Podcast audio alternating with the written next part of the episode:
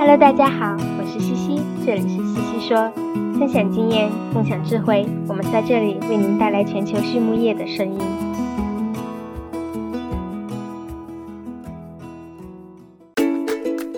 感谢西西说的合作伙伴们：APC 血浆蛋白全球领导者，帮助动物茁壮成长；大地汉克二十八年专注，为动物提供美味与健康；里兰动宝。让食品和伴侣动物不断丰富我们的生活。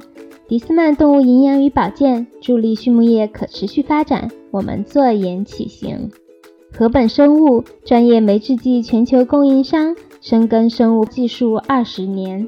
康德全包膜凝聚未来，凝聚更多力量，释放更多能量。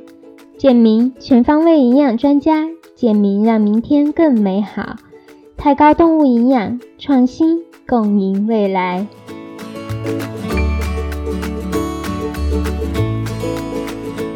禾本生物是国家高新技术企业，酶制剂全球供应商，业务遍布全球三十个国家及地区。在过去近二十年的发展过程中，禾本生物自主研发生产六十余种单酶，服务于饲料、食品和工业等应用领域。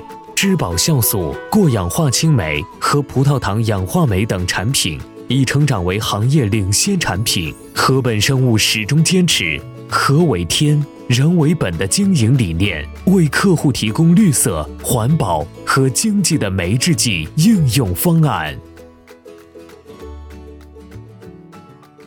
Hello，大家好，我是西西，今天我们来聊一点不一样的。平时我们总是在聊动物。今天我们来聊聊人。今天的西西说的嘉宾是来自美国 Ag Create Solution 公司的总裁 Dr. Sarah Miller 博士。我们知道，人才是行业最重要的资本。在这一期里，Sarah 会和我们聊一聊如何通过科学的学习来提升养猪人的胜任力。当然，虽然这里主要讲的是猪场的培训，但是道理对行业的其他角色同样适用，挺有意思的。第一个问题，塞拉是怎么进入行业的呢？塞拉说啊，他是在伊利诺伊州的一个农场家庭长大的，他的父亲是一名兽医。不过呢，在上大学之前，他从未想过从事畜牧业。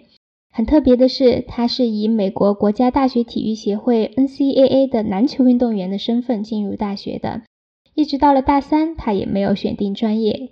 但是这个时候，篮球教练要求他必须要选定专业了，因为这是 NCAA 的要求。这时候，他才选择了动物科学专业，想要女成副业。在主修动科专业的同时呢，他还辅修了英文文学和化学这两个专业。在本科毕业后，他考入伊利诺伊大学香槟分校的兽医学院攻读兽医学位。毕业后，在当地的一家兽医服务公司工作了十二年。在十年前，他成立了自己的公司，叫做 Ag Create Solution，致力于畜牧行业的培训，想要去改变、影响和激励广大的畜牧人们。好，进入正题，什么是胜任力呢？再要说啊，我们知道，知识不应用就不是力量，知识能够进入大脑是一回事，在日常工作中能够合理的运用又是另外一回事。我们希望员工们既能知道如何做事，又能够将知识合理的运用到生产实践中，并且能够积极的影响养的猪，影响身边的人。这就是我们说的胜任力，它是能力、知识和态度的综合体现。那么，成年人是如何学习的呢？塞尔回答说，在小孩时期，我们都是老师说啥，我们做啥。比如要去背一首诗，抄一遍课文。但是呢，如果是成年人遇到这些要求，大多都会想，我有更重要的事情要做，我才不去做你说的这个呢。所以，大人和小孩学习方式的一大区别，就在于大人能够分清什么是对我们重要的，并且迅速做出决定。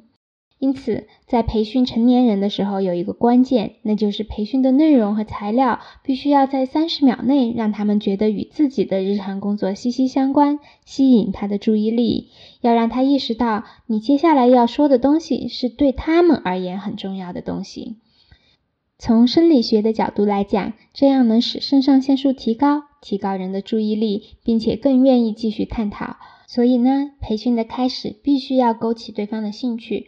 如果做不到，后果必定是对方在想着干嘛要在这里浪费时间呢？那培训就起不到相应的效果啦。就像抖音一样，三秒内没有吸引到观众，马上就被划走啦。那么我们应该如何去建立胜任力呢？它的关键点在哪里？塞尔回答说，很多公司都喜欢建立书面的 SOP 标准流程，当然这很重要了。但是呢，人们通过阅读文本最多只能吸收百分之十的信息，所以光靠书面的教程是远远不够的。如果我们切换场景，当一个老员工带着一个新员工在现场操作的时候，这位新员工记住的一定不是书面上的操作，而是老员工当场示范的操作。我们大部分人学习新事物的方法都是通过观察和模仿，因此在培训新员工或者是公司贯彻新的方案的时候，有以下几个层面。第一个层面是 see it，也就是看，通过视频教程或者现场观察，这样大概可以达到百分之五十的胜任力。在这里的一个关键就是视频类的 SOP 应当优先于文字类的 SOP。第二个层面是 do it，也就是做。